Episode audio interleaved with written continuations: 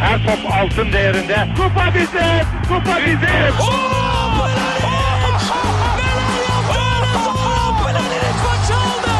Dengeli de attı. İsabeti de buldu. Matta Fontervi. Zora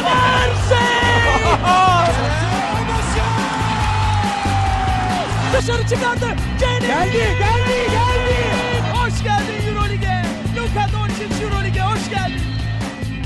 İkili Oyun'un 27. bölümüne hoş geldiniz. Ben Serkan Mutlu. Mikrofonun diğer ucunda her zaman olduğu gibi Ali Aktin ve Tancan Fümen var. Selam çocuklar. Merhaba. Selamlar.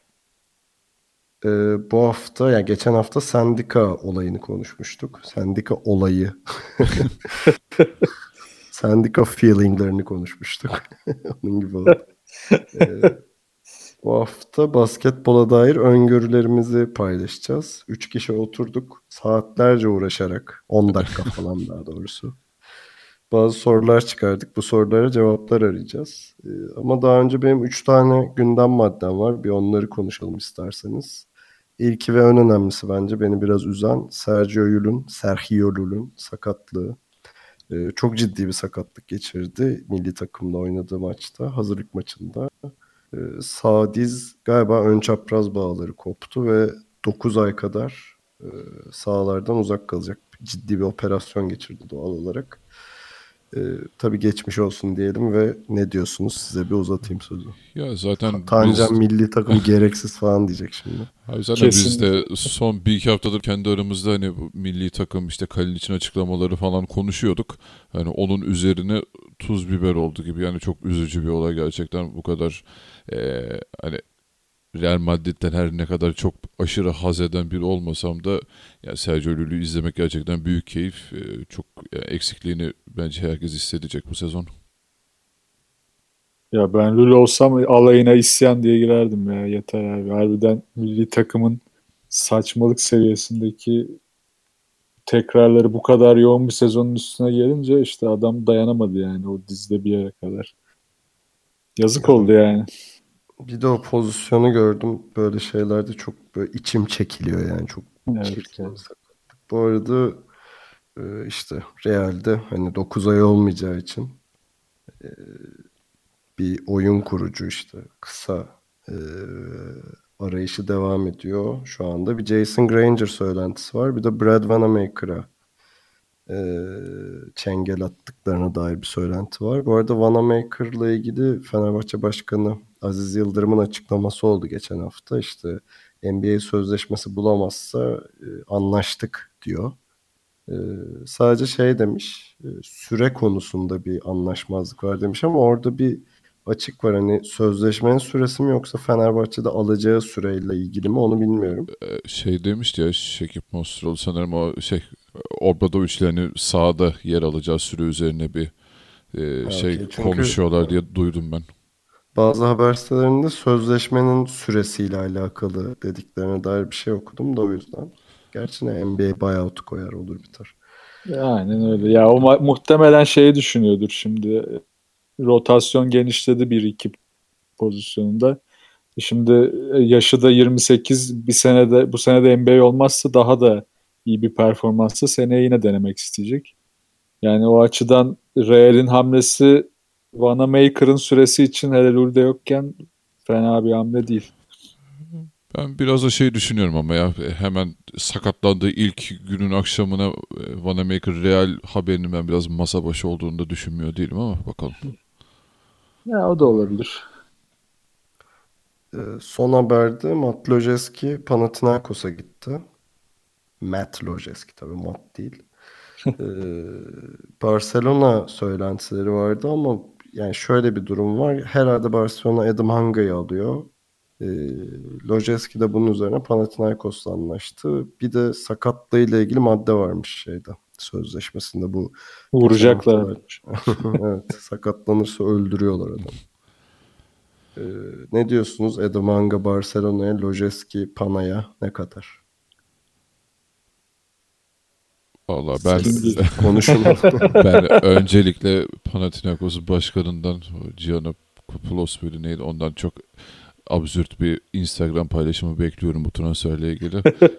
Böyle Nasıl Lojeski, sorun falan. Lojeski'nin üzerine para fırlatırken falan böyle o absürtlükte bir şey gelebilir. Ya Lojeski evet Eurolig'in en sağlam şutörlerinden e, biri. Yani her takımda kolay kolay kendine yer, yani rotasyonda kendine yer bulabilecek bir adam. E, Panathinaikos için e, olumlu bir transfer oldu bence.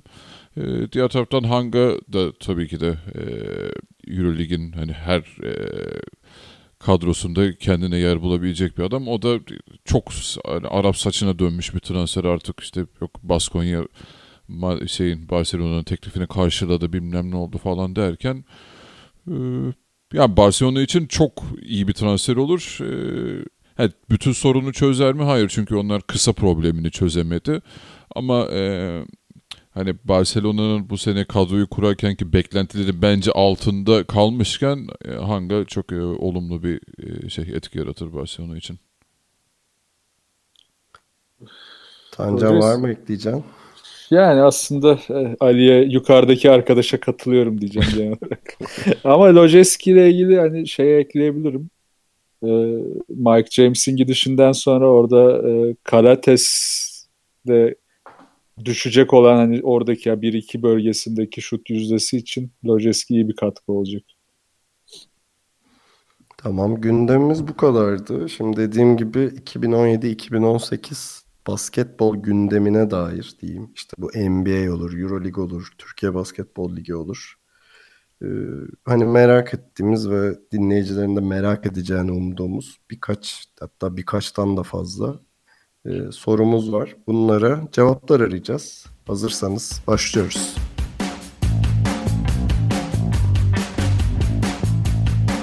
Evet, 2017-2018 sezonuna dair öngörülerimizi paylaşacağımız bir bölüm olduğunu söylemiştik. Ee, üç kişi kafa kafaya verdik ve bu yeni sezona dair e, merak ettiğimiz konular ve sorular nedir diye bir liste çıkardık. İlk soruyla başlayayım. En böyle zaten herkesin aklına gelecek soru. Hadi Tancan burada senle başlayayım. Euroleague Final Four'u ve e, nasıl şekillenir? Şampiyonu kim olur? Zaten Fener'le CSK'yı kafadan yazıyorum kuponlarımıza. Üçüncüyü de Doncic'in son milli takım performanslarını görünce Lul'ün sakatlığına rağmen Real diyorum. Dördüncü de sürpriz olur gibi düşünüyorum ama hani e, yenilerden mi bir sürpriz olur? Geçen sene toparlayanlardan mı olur? Hani Barcelona ve işte Milano'nun durumları, Maccabi'nin durumu falan bu sene daha farklı olacak. Ee, üstüne de Himki ve Valencia var. Bilmiyorum orada bir sürpriz olacak gibi geliyor bana. Şampiyon da hani biraz da yine gönül koyarak Fenerbahçe. Ali? Valla ben aslında e, bunun şeyine bakarken hani kim olabilir diye ben e, çaktırmadan yine geçen senenin F4'ünü yazdığımı fark ettim işte Olympiakos, Fenerbahçe, Real, CSK. E, tabii şey çok etkiledi. Ya Real Madrid gerçekten bu sene çok iyi bir kadro oluştu ama Lül'ün sakatlığı bir soru işareti yarattı. E, hani sadece 3-5 ay olsa yine kafadan Real derdim ama e, ya benim sürpriz Baskonya diyecektim. Hangi haberi çıktı? Bu, orada da bir soru işaretim oldu. E, Oli'yi şundan yazıyorum. Oli geçen seneki ya orada da tabii gelenler gidenler oldu ama ben yine hani o çekirdeği kurduklarını düşünüyorum. E, o yüzden bu sene yine e, favorilerimden biri olacak.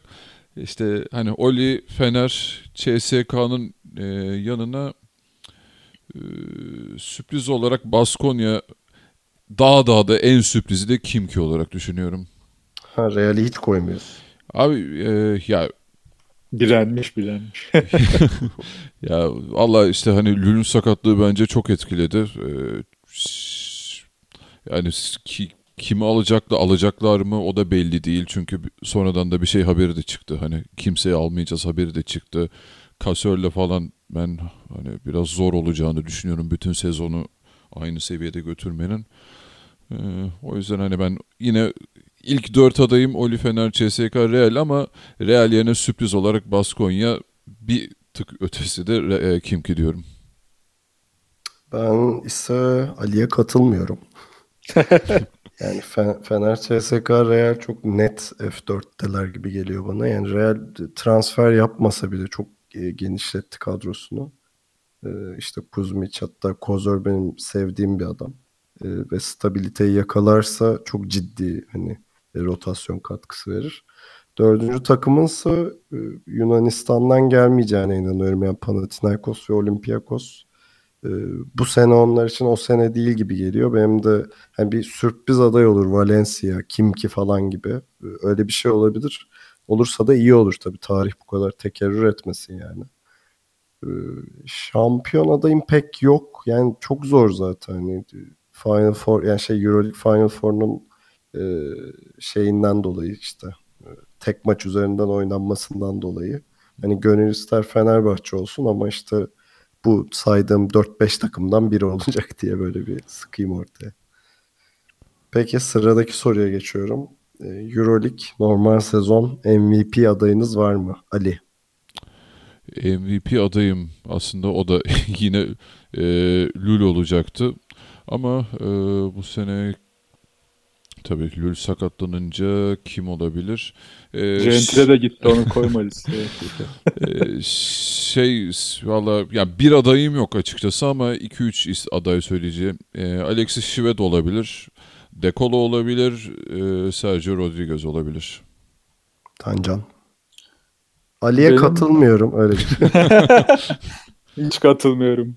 Ya Dekolo olabilir. Ee, biraz ince bir çizgide o. Teodosic'ten sonra nasıl bir e, rol üstlenecek, daha mı ağırlık koyacak yoksa işte bu Aaron Jackson'ın ya biz çok kısıtlanıyorduk CSK'da Dekolo da mutsuz aslında çaktırmıyor demeci de biraz kırılandırdı beni. O yüzden Dekolo olabilir de olmayabilir de biraz ben ilginç bir adayla geliyorum yine. Melli olabilir diyorum. Çünkü Melli e, çok yönlü olduğu için Fenerbahçe'de özellikle oyunu yönlendireceği için asist ve rebound konusunda rebound üzerinden oyunun yönlendirmesi konusunda çok faydalı olacak. Yani ilginç bir MVP adayı olabilir Melli. Ee, benim adayım biraz şaşırabilirsiniz ama Luka Doncic. O da olabilir. Yok ben şaşırmadım. Ben, çok ben hiç şaşırmadım.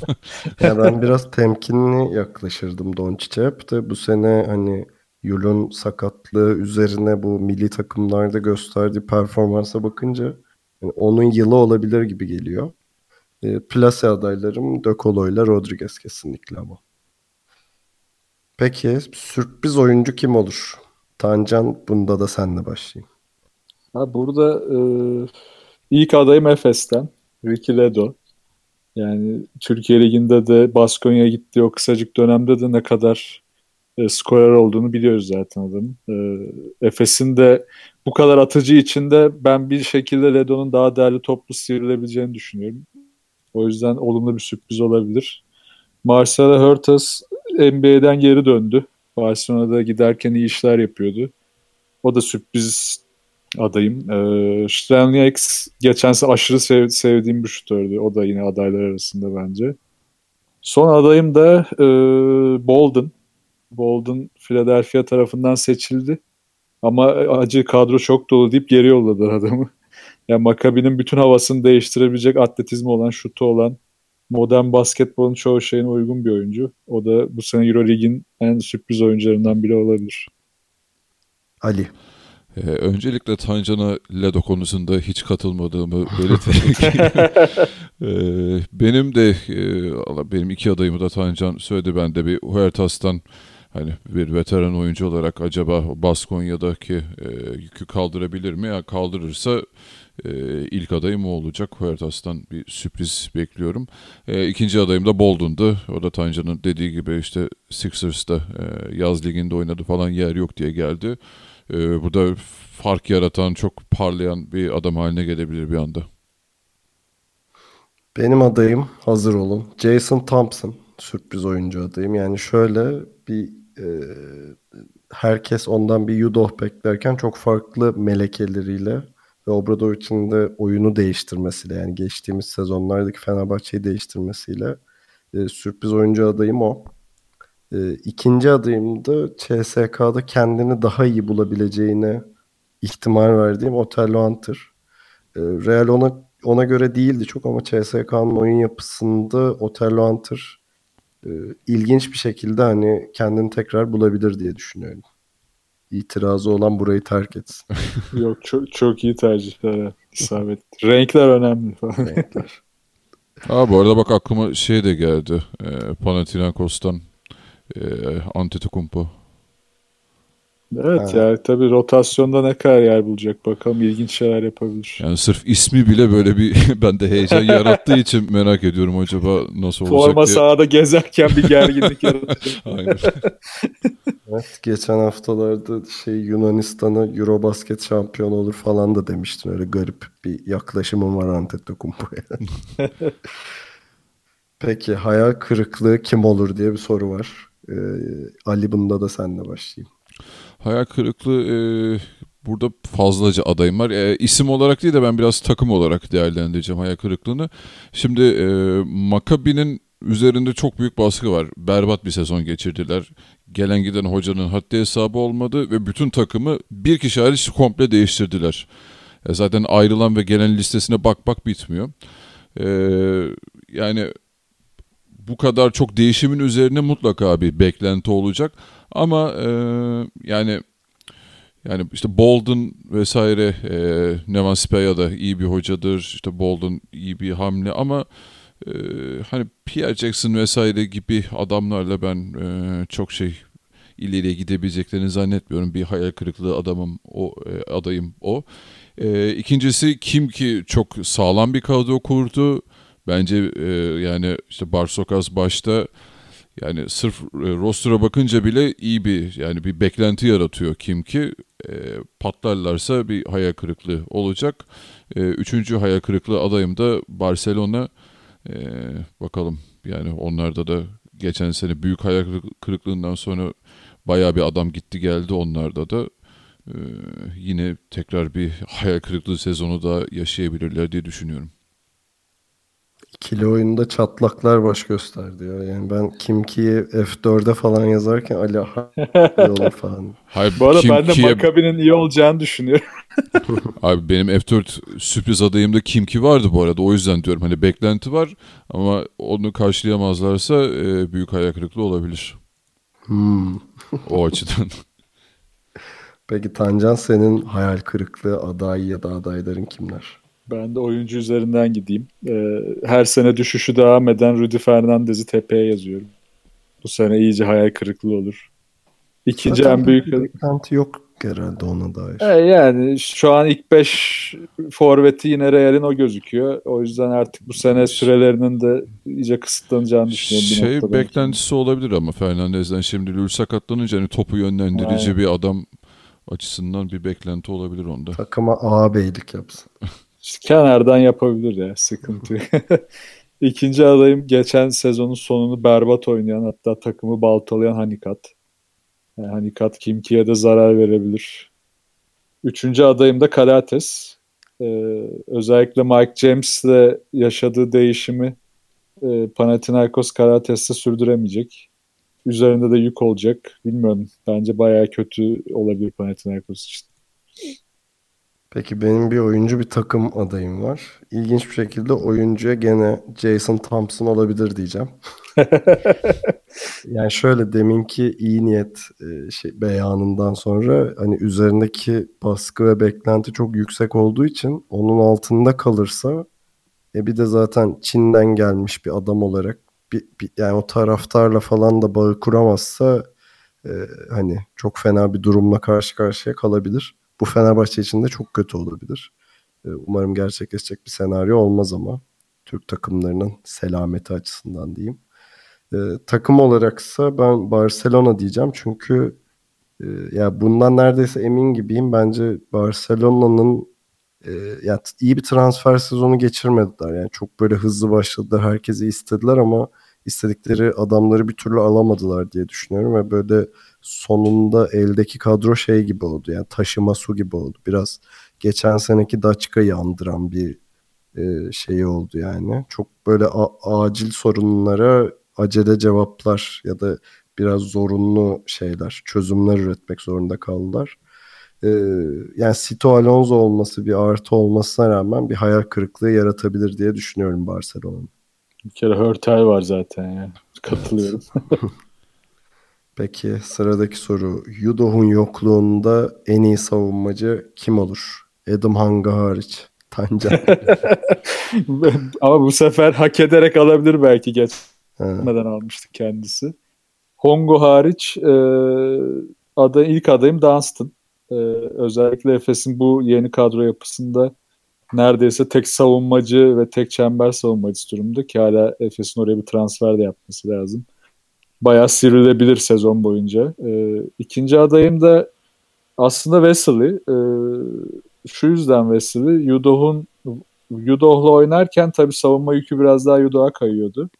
Şimdi Jason Thompson'a bir blok tehdidi ama bu sene onun için biraz daha uyum ve hani daha takımın sistemine alışma şeklinde geçecek.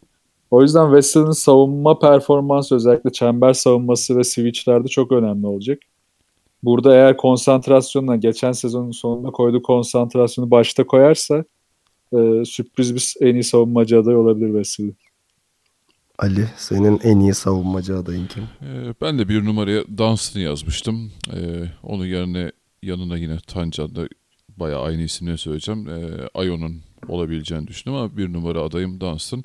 Ee, iki de sürpriz aday ekledim. Ee, birincisi hani olabileceğini düşünmüyorum hani ama geçen sene işte hangi sürprizinde olduğu gibi belki Olympiakos'tan Papa Nikolaou e, olabilir. E, daha da sürpriz adayım onun da olabileceğini düşünmüyorum ama böyle bir erken uyum e, vesaire yakalarsa Jason Thompson'ın da hani şey bilmiyoruz e, Yudoh gibi hani kısa karşısında nasıl kalacak ya da öyle bir rolde kullanacak mı böyle o konu bilmiyoruz ama atletik olması, hızlı ayaklarının olması bir sürpriz olabilir belki diye düşündüm. Peki ben cevap vermeyeceğim çünkü tek adayım Dunstan'dı zaten. İkiniz de söylemiş oldunuz. Ee, bu sorunun cevabını merak ediyorum. Ee, Erman Kunter geçtiğimiz hafta Galatasaray dergisine sanırım bir röportaj verdi. Orada işte önümüzdeki sezonu değerlendirirken e, Emir Prez için e, potansiyelini tekrar ortaya koyacak ya şey e, o, evet ortaya koyacağını ve işte yeni sezonda bomba gibi geleceğini söyledi. Yeniden parlayacağını. Buna inanıyor musun Ali? Yok abi yani bu şey, o kadar o kadar inanmıyorum ki yani buna hani şey çok az izlediğimiz bir adam olsa Allah Allah lan dur bir bakalım falan derdim de yani şey Emir'in bütün kariyeri gözlerimizin önünde geçti. Yani ben benim hiç hiç umudum yok. Ha, Emir iyi maçlar çıkarır mutlaka. Vay be dedirtecek işler yapar gider şey buzzer beater da atar maçı da alır falan ama ya Emir'in zaten en büyük sorunu hiç istikrarlı olamaması, bütün sezonları parça parça geçirmesi, ya sezonu bırak maç içerisinde bile çok iniş çıkış yaşaması. Emir'in kariyerinin özeti gibi şeyler bunlar zaten. O yüzden ben şey hocamıza kesinlikle katılmıyorum yani biraz şey çok iyi düşünceli olmuş Emir'i. Hani Emir zaten öyle bir adam olsaydı Madrid'de oynardı abi. Yani Değil mi? Bir free kick yok ya ben hiç umudum yok. Pardon. Tancan? Abi ben de buna çok güldüm ilk duyduğumda. Hala gülüyorum. Ama yani şöyle bir şey de var ona da değineyim. Hani Emir eğer son kez hani son bir şansı varsa ve bu şans Erman Kunter'se en doğru şansa sahip. Hani bunu değerlendirebilir mi? Bence de değerlendiremez. Ama evet. ama son bir şansı bu Erman Kunter yani yapısı, e, felsefesi ve Galatasaray'da kurmak istediği takım düşünüldüğünde gerçekten son şansı yani. Ne yapacak göreceğiz. Ben bu kadar negatif yaklaşmıyorum. Yani Emir yani ilk çıktığında böyle şey falan işte New Age Bodiroga geldi basketbolumuza falan gözüyle Tabii. bakılıyordu. Okey yani bunu karşılayamadı ama bir yandan artıları var mesela fiziği çok iyi. Boyu posu hani pozisyonuna göre şey sağlam. Biraz işte bir özgüven problemi var. Bir de işte özgüven problemiyle de alakalı hani takımı onun üzerine kuramıyorsun. Çünkü güvenemiyorsun o şeyine, stabilitesine. Hani Erman Kunter çok doğru bir isim. İkinizin de söylediğiniz gibi. Ben e, böyle şey yani böyle inanılmaz güvenle söylemiyorum bu dediğimi ama olursa da şaşırmam öyle diyeyim size. Vallahi ben şok yaşarım. tamam kısa bir ara verelim. Ee, öngörülerle soru atışmalarla devam edeceğiz.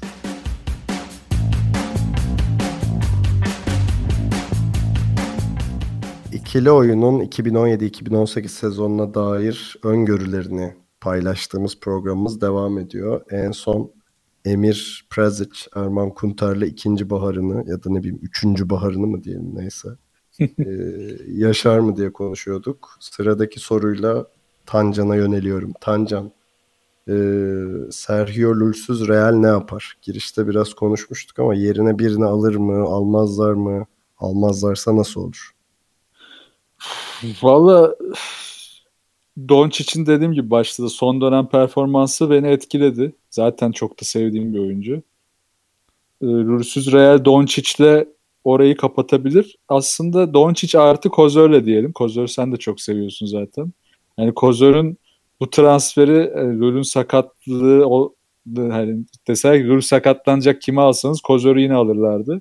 Çünkü Kozör harbiden e, o Lul'ün getireceği yüksek yüzleri dış şutu kapatacak bir adam. E, o yüzden de tam nokta atışı oldu. Yani yerine birini alırlar bence. Ama bunun profili ne olur? Hani profil Vanamaker olursa e, farklı bir real izleyebiliriz. Çünkü süre paylaşımı daha değişik olacak. Ama profil Granger olursa Doncic ve Kozor'un süreleri daha yüksek olur. Bence Granger'ın süresi düşük kalır. Yani iki farklı Real Madrid'se yol açabilir bu iki oyuncu. O yüzden hani Real bir, bir tercih yapacaksa bence bunda Doncic'in e, yakın dönem performansı ve onun istekleri bile etkili olabilir diye düşünüyorum. Ali alır mı Real birini? Bence kesin almaları lazım. Ee, yani şu an piyasada da öyle çok fazla aday yok. İşte bir e, işte Vanamaker vesaire isimleri geçiyor ama e, onlar bile ya bir de zaten şey haberde çıkmıştı söylediğim gibi hani almayacağız kimseyi vesaire gibi bir haberde çıkmıştı. Ya bence Real Madrid'in kesin alması lazım. Neden? Real Madrid'de şu an topu yön yani kadro çok iyi kağıt üzerinde ama topu yönlendirici adam sayısı az Madrid'de. Şimdi tamam Doncic e, ilk 5 bir numara çıkacak şu görüntüde. Ama diğer kısalara baktığımız zaman işte J.C. Carroll'lar vesaireler ya da Maçulisler bunlar topu yönlendirici isimler değil. E, burada Rudy Fernandez'e çok büyük iş düşecek ama onda da hani performansının her sene gitgide ne kadar gerilediğini konuştuk. E, artık güvenilir bir el haline hali olmaktan çıktı Rudy Fernandez. E, onun geri kalanı zaten işte Reyes'ler, Randolph'lar, işte Ayonlar, Kuzmiçler falan bunlar top yönlendirici isimler değil. O yüzden bence e, o noktada çok sıkıntı yaşayacaklar bu sezon. E, ya, o alacaklarını bilmiyorum ama yani bana soruyorsanız mutlaka bir top yönlendirici bir adam mutlaka lazım Real Madrid'e şu an. Ali arkadaşımıza katılmıyorum. ee, ya birincisi bence Kuzmic top yönlendirebilen bir adam. Hani dediğini söyleyeyim. Bir de ben Real'in içeride çözebileceğine inanıyorum bu konuyu. Yani e, mesela Kozör'e transfer olmadan önce şey desen abi işte Yul bu sene yok. Hani sakatlanmıyor da yok yani. Desen çok sevinirdi. Herhalde bence şimdi ayrı bir motivasyon kaynağı olmuştur o bunu ona bu durum. Ee, yani Doncic'in de durumuna baktığımda Real isterse içeride çözer diye düşünüyorum. Ama illa alacaksa Jason Granger'ı alabilirler. Yani bana Maker'ı Fener'e bıraksınlar. Kozer'i çok seviyorsunuz ya. Ben çok dalgalı buluyorum performansını. Yani tabii şaşırtabilir bu sene. Daha iyi bir sezon geçirebilir ama göreceğiz bakalım. Peki. Sıradaki soru. Teodosic'i NBA'ye kaptıran CSK'da De Colo'nun rolü ne olur? Yani daha farklı oynar mı, daha iyi oynar mı ya da yoksa bir geriye gidiş mi olur Ali? Ee... Ali'ye katılmıyorum. Sıradaki soruya geç abi. ee, şimdi ikili olarak yani Teodosic Dekolo'dan şimdi Sergio Rodriguez de Ekolo'ya geçiş yaptı. Ben çok aşırı büyük bir değişim olacağını zannetmiyorum oyun stilinde. Neden? E, çünkü değişen adamlar arasındaki fark tabii ki de var ama mesela ikisi de yaratıcı oyuncular, topu elinde isteyen topu dağıtan oyuncular. Tabii ki de Dekolo bunu e, bir sanat şeklinde yapıyordu o ayrı da işte ikisi de savunması olmayan adamlar. Yani birbirine yakın e, adamlar gidip geldi CSK'da. E, o yüzden ben bunun Dekolo'ya çok e, büyük bir farkı fark yaratacağını düşünmüyorum. E, ha şu olabilir, e, şey biliyoruz Teodosic bazen kafası atan bir herif. E, böyle saçma sapan kararlar verebilir. Hani her ne kadar geçen sene artık bunlardan kurtulmaya başladı vesaire e, diyorduk ama hani Sergio Rodriguez daha stabilite getirebilir o bölgeye. Hem Dekolo ile beraber oyunu açısından. E, ya daha iyi mi olur, kötü mü olur e, onu şimdiden söylemek çok çok zor. E, ama bilmiyorum ya ben iyi olacak diye düşünüyorum onların açısından. Ali'ye katılıyorum. İlginçtir. E, Tancan sen ne diyorsun bu konuda? Ee, bence Theo'nun gitmesi iyi olacak ama e, hatta şundan da söyleyeyim. Geçen seneki Baskonya maçı geldi şimdi gözümün önüne sonlarda kaybettikleri. Orada Dekolo'nun e, Teodosic'e vermediği pas sonrası bir bakışı vardı. Yani artık o son dönemde biraz daha aralarının gergin olduğu hissediliyordu sahada. E, bence de iyi olacak ama şu açıdan da kötü olur. Yine Aaron Jackson referansını vermiştim başta. Eğer Itiudis şimdi Clyburn de geldi takıma. Clyburn de e, Rodriguez de hani daha böyle geçiş hücumlarındaki yaratıcılığa dayanan oyunlar oynayan ve CSK'yı bu yönde geliştirebilecek adamlar. Aslında CSK'nın son 2-3 senedir oynadığı oyunu biraz kırabilecek oyuncular.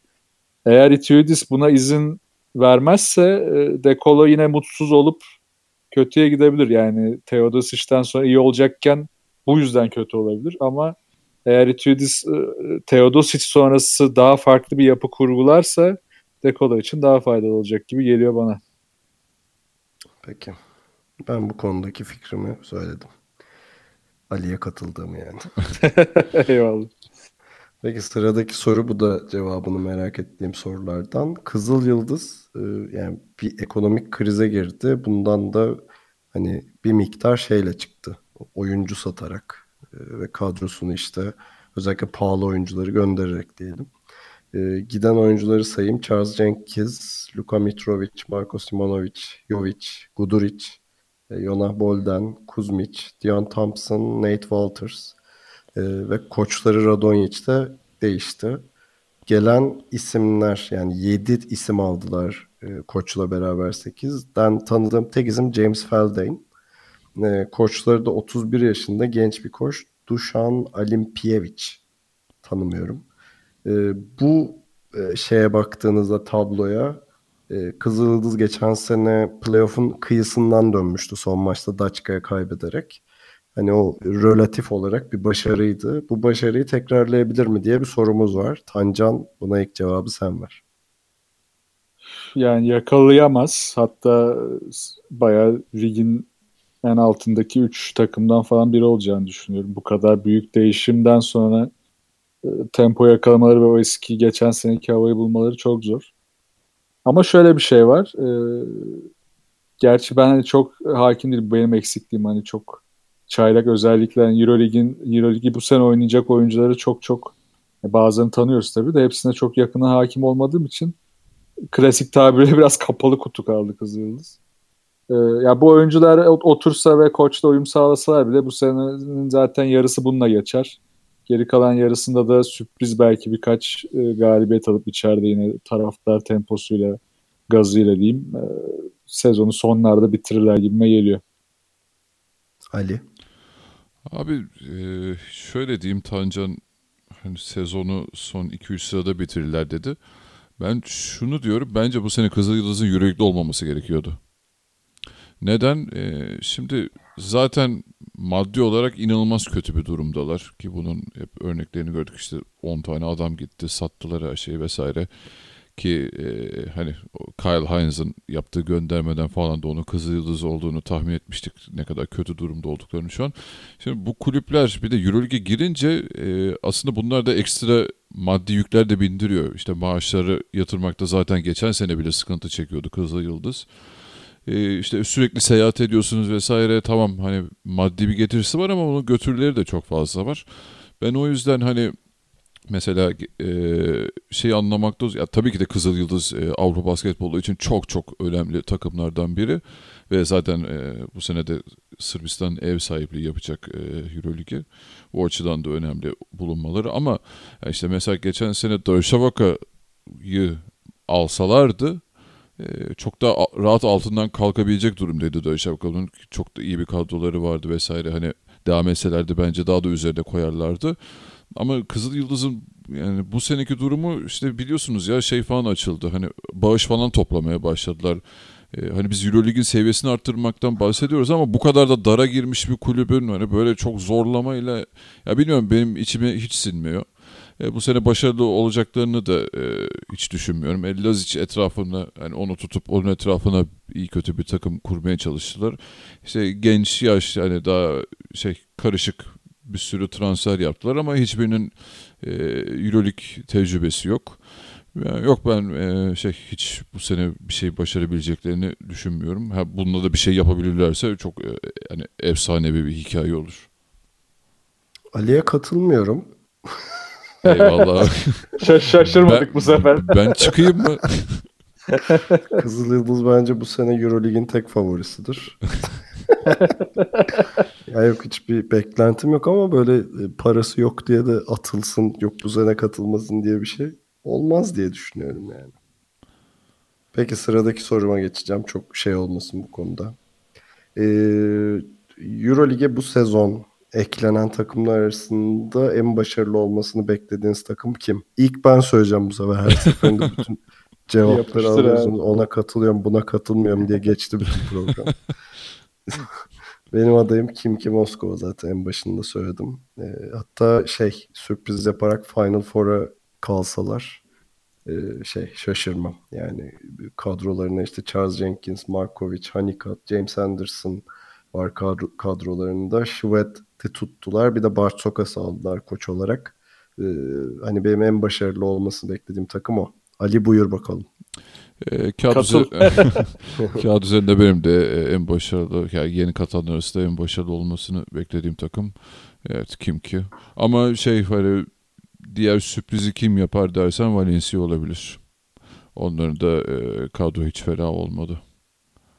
Tancan'a Ben- bir tek Unica Malaga kaldı. Valla ben de Valencia diyeceğim. Geçen seneki iki finalin üstüne geldiler. Yani hem Euro Cup hem İspanya. O yüzden Valencia kağıt üstünde çok güzel bir sürpriz adayı duruyor. Kim ki de kim ki de size katılıyorum bu sefer de. Peki koçları konuşalım. Sıradaki soru da bu zaten. En büyük farkı kim yaratır ve kim baskının altında kalır gibisinden bir soru. Tancan senle başlıyorum. Obradovic dahil mi hariç mi? Dahil, dahil. Dahilse tamam onu tepeye yazıyorum. Fark yaratır Obradovic. İkinci adayımı mecbur söyleyeceğim çünkü Obradovic çok bariz. Spaya e, Maccabi'yi geçen seneki durumundan ve bu sene kurduğu kadroyla e, kurtarabilir. Ve olağan yine adaylardan biri de yine Jasikevicius. Jasikevicius'un muhtemelen son senesi olacak Zalgiris'te. Çünkü seneye herkes üşüşecek diye düşünüyorum tepesine. Yani Jasikevicius e, kayıpları olsa da elindeki kadro yine ilginç işler yapacaktır. Kim baskının altında kalır da ben en büyük adayım Sto Alonso. Ya Barcelona'da e, hiç bence beklediği, istediği kadroyu kuramadı şu ana kadar. Bilmiyorum Eddie Manga gelirse belki biraz daha farklı olur. İkinci aday da Barsokas. O da itibarının peşinde koşacak. Barcelona'da kaybettiği itibarı e, Kimki ile yerden geri alabilir. Umarım da alır. Aslında fena bir koç değil. Yani dramatik konuların içinde hep Barcelona var bu arada. O da ilginç. Ali senin adayların kimler? E, fark yaratma açısından e, şey hani Fenerbahçe'nin bu sene ne yapacağını daha da merak ediyorum. Geçen seneye göre daha da merak ediyorum. Çünkü e, hani Veseli Yudo eksenindeki takım artık değişmek zorunda kaldı Yudo'nun gidişiyle ve en büyük e, dış tehditini kaybetti Fenerbahçe. E, tabii ki de kemik kadro duruyor ama e, yine hani Obradovic'in bundan ne çıkaracağını e, görmeyi sabırsızla bekliyorum. E, diğer fark yaratacak adayım benim Trinkieri olacak. E, o da elindeki çok çok önemli silahları kaybetti. E, işte Koseri gitti, Mellisi gitti, Darius Miller'ı gitti falan. E, Jamal Mekli, pardon e, kimdi? E, Daniel Tice vesaire gitti. E, onlar da hani böyle daha işte veteran ama ne bu sene ne verebileceği çok e, tartışmalı isimleri aldılar. İşte Daniel Hackett geçen sene hiç oynamadı. E, işte Ricky Hickman biraz daha hani e, garantici bir seçim. E, o yüzden ben çok merakla bekleyeceğim hani Trinkieri acaba e, bu durumdan nasıl çıkacak. Baskı altında tabii ki de ben de orada Tancan'a katılıyorum. Sito Alonso çok büyük bir baskının altına girdi. Barcelona'da beklentiler her zaman yüksektir. Ee, transfer dönemi de dediğimiz gibi çok iyi gitmedi. Bunun altından kalkabilecek mi merakla bekliyorum ama sanki hiç olmayacakmış gibi düşünüyorum.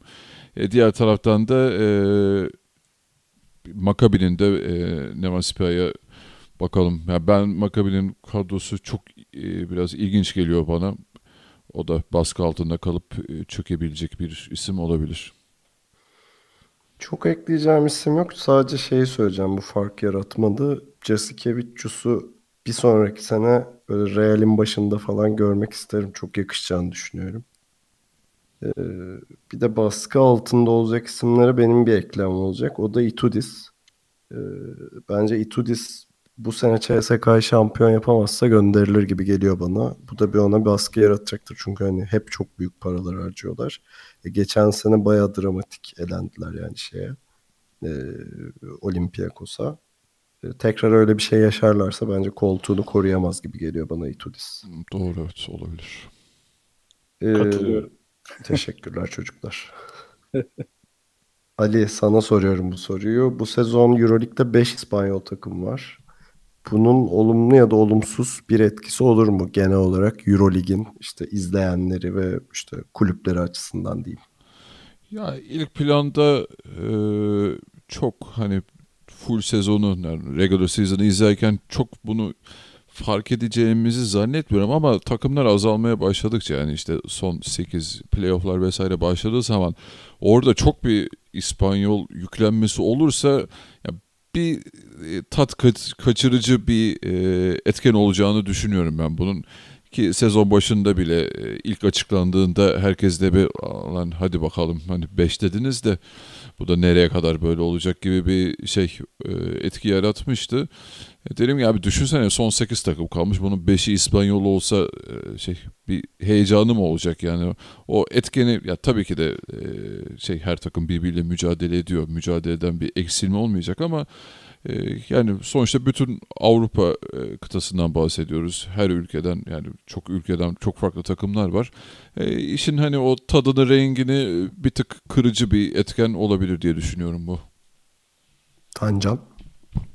Ya bence ben bir şekilde hani kuralla oynama yapıp falan dört takım alacaklarını düşünüyordum ama olmadı. Yani beş takım bence çok. Yani Türkiye'nin dört takımı bile hani çok mazım tartışıyordu ki o da kısmen çoktu. Yani üç takım çok ideal bir ülke için Euroleague, Euroleague konseptinde. Çünkü biraz hani burada hep konuştuğumuz konulara etki edecek bir durum var. Hani finansal, Euroleague'in finansal durumu, işte ülkelerin bu işe dahil olması, daha ortak bir yapının oluşması. Şimdi dışarıda kalan ülkeler var mesela Fransa. E, Fransa e, yetiştirdiği oyuncular ve hani milli takım seviyesi olarak çok iyi jenerasyona sahip. Ama kulüp bazında takımı yok. Yani biraz daha belki burada Fransa'dan bir takımın e, bütçe belki iyi bir sponsorla tekrar buralara girmesi sağlanabilirdi. Biraz Bence bu yönden. Almanya bir de. Ya artı Almanya aynen. Ee, bir de işin diğer tabii canım. Artık senin memleketin. Acı vatan. Ee, bir yönü de şey olur e, deplasman yolculukları tarafından hani bu nasıl ayarlanacak? E, Türkiye maçlarını atıyoruz. İlk Türk takımları kendi içinde oynuyordu. Şimdi oraya giden takım şimdi devam İspanya git gel yapacak bir grup takım. Bir grup takım da gitmişken belki aynı haftada 4-5 gün İspanya'da kalacak. Bilmiyorum onu nasıl ayarlayacaklar. O da kritik bir konu. Bence Euroleague yönetimi bu geçtiğimiz sene ve bu sene işte geçtiğimiz sene yaşanan bu ve bu sene yaşanacak olan işte bir, biz ülkeden dört takım, bir ülkeden beş takım.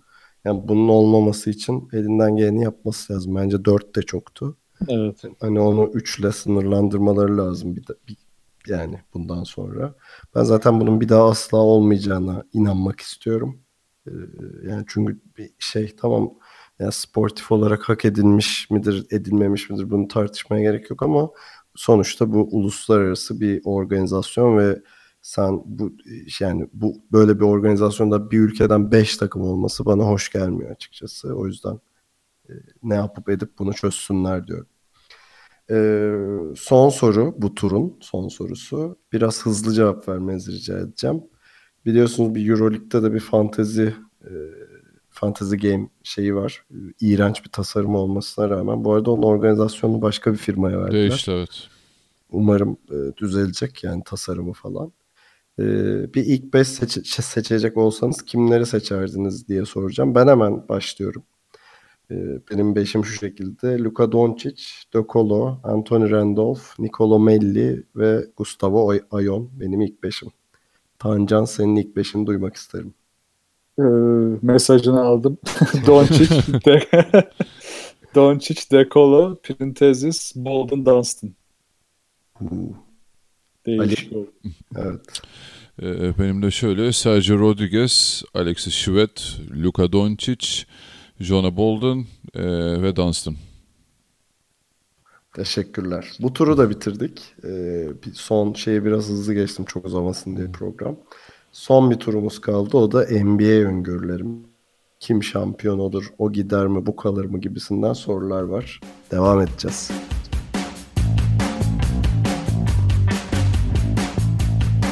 İkili oyun ekibinin 2017-2018 basketbol sezonlarına dair öngörülerini paylaştığımız program tüm hızıyla devam ediyor. Öyle bir girdim. Avrupa turunu bitirdik. Sırada NBA öngörülerimiz var. Ee, ve ilk sorum gayet sarih ve basit bir soru. NBA'in şampiyonu kim olur? Ali. Ya şimdi Golden State teşekkürler. farklı bir cevap verecek olacak birini zannetmiyorum abi. Golden State e, net favori. Abi Minnesota. Denver. Yok Golden State canım. Peki benim de başka bir cevabım yok. en kısa soru oldu. Boston Celtics falan. Dünyanın en kısa fıkrası ya neyse. Ali'yi bir şey yapayım. Allah Allah. Göreceksiniz oğlum gümbür gümbür geleceğiz. 5 sene kapattı Golden State. 5 sene sonra olur bir şeyler bakalım. Evet. Peki NBA'de normal sezon MVP adayınız kim? Tancan. Ee, Durant. Güzel cevap. Valla Ali. ben de çok net Durant diyecektim ama hani renklilik olsun diye bir de Curry ekleyeyim yanına. Ee, benim adayım da Curry'ydi. Ee, programı yavaştan bitirelim. Çok sıkıcı oldu değil mi? yok yok güzel soru geliyor. NBA bitti abi. Yalan işte. NBA yalan Hep adamlar. Ee, bildiğiniz gibi birkaç haftadır NBA'de şey söylentisiyle bir çalkalanma var. İşte Kyrie Irving e, Cleveland yönetiminden takasını istedi. E, ve istediğiyle kaldı gibi yani ne oldu böyle bir gelişme var mı yok mu bilmiyoruz. Bir de liste vermiş beni şu takımlardan biriyle takas edebilirsiniz diye. Benimle bak paşadaki keyfe bak. Ee, bunu soracağım. Yuvayı terk eder mi Kyrie ve etsin mi? Sizce doğru bir karar mı? Ali senle başlıyorum.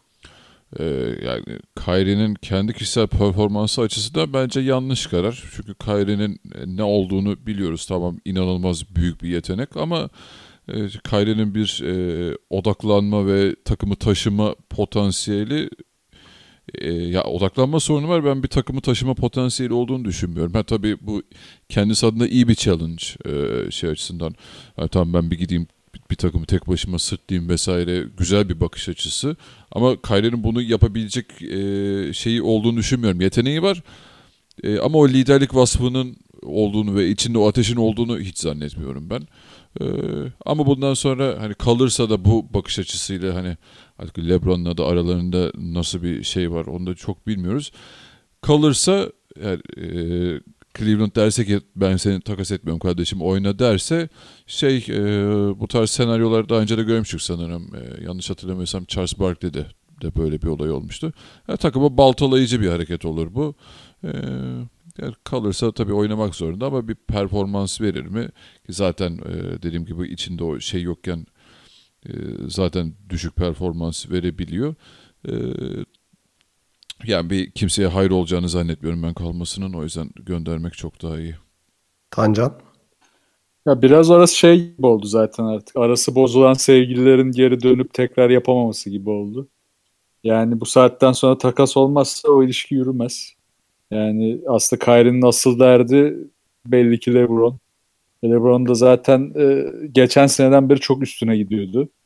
Ki LeBron, LeBron Jordan programında da şeye değinmiştik biraz işte büyük bir koçla çalışmam hatasına.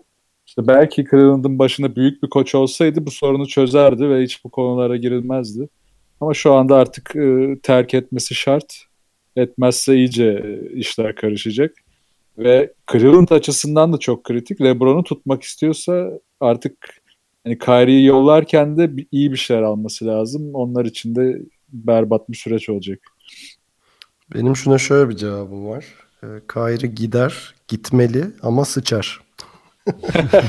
Sıçar yani, artı bir. yani şöyle bu andan sonra gerçekten gitmesi lazım çünkü yani buradan sonra bir daha bu ilişkiyi tamir etmenin imkanı yok. Ee, gitmeli çünkü bir anda onun için düşünüyorum. Kimse hani Kyrie ayarında hiçbir yıldız. Çünkü Kyrie Irving bilmiyorum katılıyor musun ama açık ara NBA'in seyir zevki en yüksek oyuncusu Kyrie Irving. Bu, öyle öyle. Yani benim için tartışmasız bir şey yani. Yani yeteneklisi de diyebiliriz hani şey olarak. Potansiyel evet, olarak. Ee, ama sıçar diye bir öngörüm de var. Çünkü Kyrie Irving hiçbir zaman kariyerinden hep çok dağınık bir oyuncu olarak e, şey yaptı, bilindi ve hani o bir takımın sırtlayıp götürecek büyük yıldız olma e, adına çok beklentim yok kendisinden. Yani gider gitmeli sıçar üçgenini böyle kuruyorum ben Kyrie Irving adına. E, Cleveland'la devam edeceğim. Sıradaki sorumla da sıradaki sorum da onunla alakalı çünkü. LeBron James'in e, önümüzdeki sene Cleveland'ı terk edeceğine dair bir söylenti var. E, en büyük aday da Los Angeles Lakers gibi görünüyor. Bu arada buna dair hiçbir official hani bir şey yok. E, hani ne diyeyim hiçbir ağızdan çıkmış bir söz yok. Ama bir yandan buna dair işaretler olduğu söyleniyor. Tancan, LeBron James Lakers'a gider mi ya da önümüzdeki sene Cleveland'dan ayrılır mı ve bu doğru bir karar mı olur? Dedikodu çok. Bence yani %60 ayrılır gibi geliyor bana. Doğru karar olur şu açıdan olur. Ee, yani Cleveland şu yönetimle ve şu koçla ve Golden State'in hani ben minimum minimum 3 seneyi daha kapattığını düşünüyorum. Ve LeBron'un 3-4 seneyi sonra geleceği yaşta e, başarı kazanması daha zor olacak. Bunun için de Lakers cap olarak en uygun takım. E, Paul George %90 orada seneye. E, Lonzo Ball ve Ingram gibi iki potansiyel var. Koç çok iyi. LeBron e, zaten artık yaş olarak daha kısa süreli sözleşmelere uygun. Bir tane de yanına e, potansiyeli yüksek bir yıldız, daha genç bir yıldız alırlarsa iyi bir kontratla Lakers LeBron için baya böyle şey e, tabakta baklava ta- e, şey baklava tabağı gibi olur yani kaçırmaz bence. Ali ya valla LeBron'un sürekli mutsuz, huzursuz halleri beni de rahatsız ediyor. Yani bir türlü şeyi e, aradığı e, ritmi yakalayamıyormuş gibi bir hali var. Ya Kyrie giderse ki gidecek gibi duruyor. LeBron da artık hani şeyden sürekli rahatsız olduğunu biliyoruz. Hani daha iyi kadrolar istiyor, daha iyi oyuncular istiyor vesaire. Öyle artık şeyi de çok sallayacağını zannetmiyorum. Hani Cleveland'a bağlılık vesaire. Ya tabii senin dediğin gibi bir net bir şey de yok işte attığı tweetlerden vesaire cımbızla çekerek herkes haber yapmaya çalışıyor. Vay bak şuraya evim dedi o kesin gidiyor vesaire gibi. Orada Los Angeles'ta evi var zaten. Yani herifler dur, evde takılalım diyor. O tamam işte kesin gidiyor vesaire gibi haberler yapılmaya başladı. Hani millet de heyecan arıyor biraz o açıdan. Emlak ee, kralı Lebron. Tancan'ın söylediği senaryo olur mu? Ya hiç de uzak gelmiyor açıkçası. Ya işte Paul George'la orada birleşip işte etraflarında da böyle bir iki tamamlayıcı oyuncu ve genç yeteneklerle e, bir durum oluşabilir. Tabii e, bu durumda Lavar Bol herhalde saç başıyorlar diyecektim de onda da saç yok. Neyse. İtiraz ediyormuş değil mi? Lebron gelirse oğlumu takas edin falan diye. ya oradan takas ettirmez de yani tabii hiç işlerine gelmez yani. Çünkü Lebron e, hani spot ışıkları her zaman üzerinde olan bir adam. O şey boldan biraz e, şey iyicene geri plana düşürebilir. E, ama Lakers bunu kaldırır. Hani böyle bir senaryoyu Lakers kaldırır. İşte iki yıldızı buluşturup bir de etrafında dediğim gibi böyle genç yeteneklerle vesaire e, çok heyecan verici bir şey o durum olur NBA için. Valla Lonzo Ball henüz bir yıldız değil tabii. Bunu da şey yapmamak lazım. Daha anca şey... Ya iki yıldız derken ben Paul George'u kastediyordum. Ha Paul George. Affedersin. Tamam. Ee, LeBron'la ilgili benim yorumum gider, gitmeli ve yapar olacak. Bu bana bir şey hatırlattı. Evet. Yani şöyle gidecek gibi görünüyor gerçekten. Çünkü gerçekten de LeBron'un hani Cleveland'da ödemesi gereken bir borç kalmadı diye düşünüyorum. Ee, hani bir önceki seneki şampiyonluk gerçekten bir sagaydı yani ve zaten o climax oldu Cleveland'da ve giderse de kimse aga nereye gidiyorsun diyemez bu sefer. Mesela Miami Heat'e gitmesi gerçek bir skandaldı. Her hani açıklamasıyla olsun böyle piç gibi bırakmasıyla olsun takımı falan. Ama artık bir ödeyeceği bir borç kalmadı. Ee, son olarak gitmeli kısmını da şöyle açıklıyorum. Ee, yani LeBron artık kaç oldu? 32 mi? O civar olması. O civar. O civar işte. İşte giderken de 33 yaşında falan olacak. Yani e, artık kariyerinin son büyük virajında olacak LeBron. Ve kariyerinde böyle bir hikayeye ihtiyacı var. Yani her şeyi başardı işte. Miami Heat'e gitti, şampiyonlukları aldı. Döndü işte evinde bu sefer şampiyon oldu. Hani kariyerinin son dönemecinde bir tane de hani e, şeyi olan, geçmişi olan ama e, son dönemde tökezleyen bir takımı alıp şampiyon yapma gibi bir e, şeyle bitirirse hikayeyle onun için hani climax'te bitirmiş olacak kariyerini. O da bunu bekleyecektir. Ona da tabii insanlar zaten bu hikayeye bakıp işte Los Angeles Lakers olabilir falan diyorlar. Ee, evi var, mevi var, hava güzel, Hollywood orada falan. Jack Nicholson var falan. Hani böyle gayet uygun şey e, iklim. E, ve bunu da başarabilir gerçekten de. Çünkü Lakers böyle şeyleri seviyor zaten. E, Lakers olmadı da 76ers gibi bir takımda olabilir. Orada da işte acayip bir potansiyel var. İşte Embiid'i, işte Simmons'ı, Fultz'u. Buna bir de LeBron eklenirse çok acayip bir e, şey yakalayabilirler ama LeBron tabii ki de şampiyon yap, yapabileceği bir takıma gider. Tek şey o olur yani. Sıradaki soruma geçiyorum. Golden State'in durumu ne olur? Süper takımı bir arada tutabilirler mi? Bunu bu soruya cevabı tabii biraz salary cap'i göz önünde bulundurarak vermenizi rica edeceğim. Ali senle başlıyorum. Ee, şu işte biliyorsunuz Serkan'ın çok tepkili olduğu bir konu vardı burada. Ee, Bu arada onunla ilgili Durant'ın son bir açıklaması oldu. Durant saf ha. bir kardeşimiz biliyorsunuz.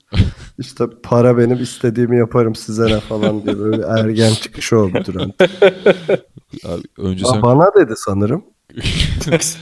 Durant oğlum bak diye buradan. İsim vermeden seni ima etmiş abi. Evet evet evet.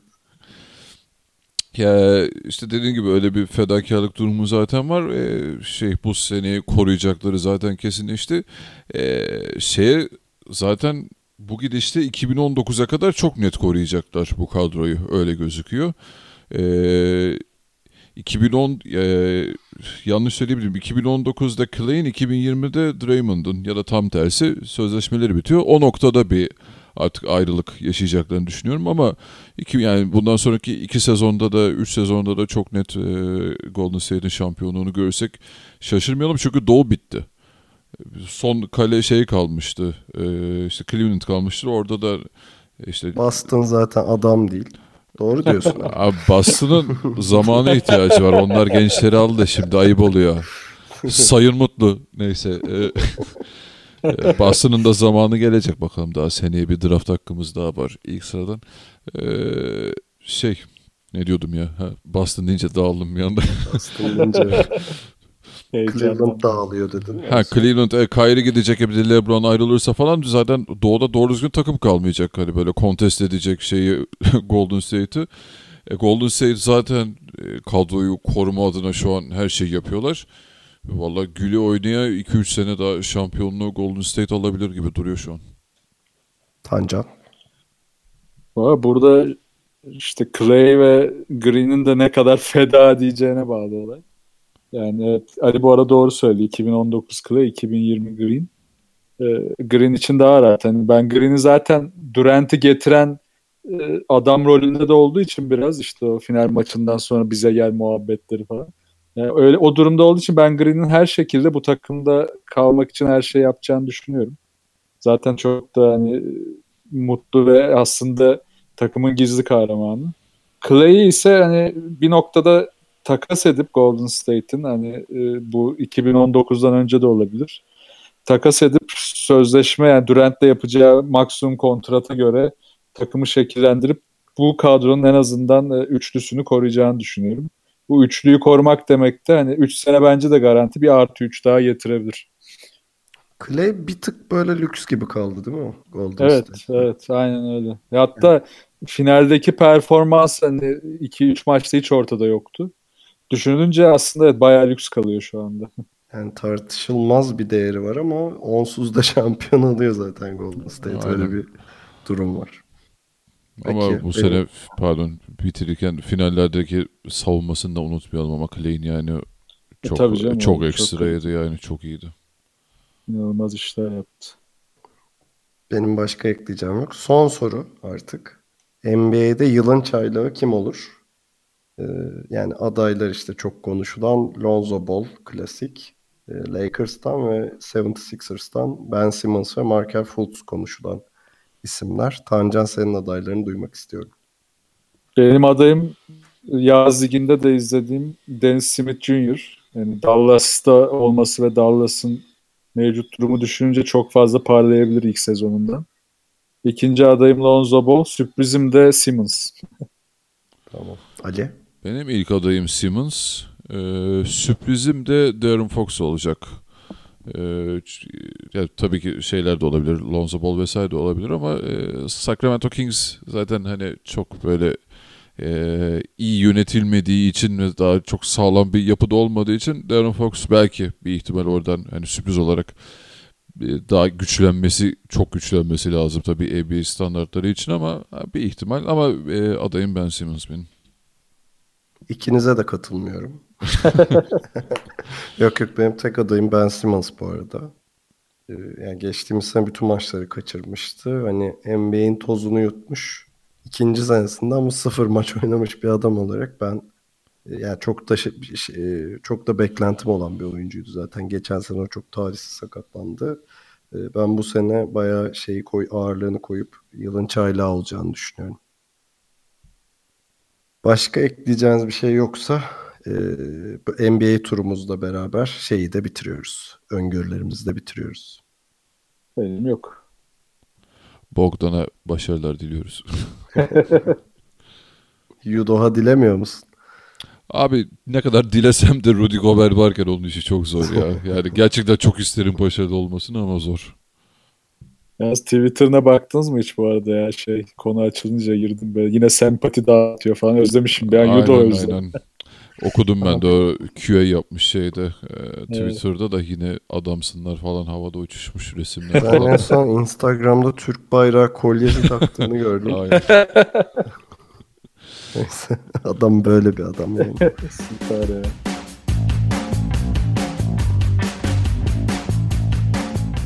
...2017-2018 öngörülerimizi konuştuğumuz özel yayınımızı dinlediğiniz için teşekkür ederiz.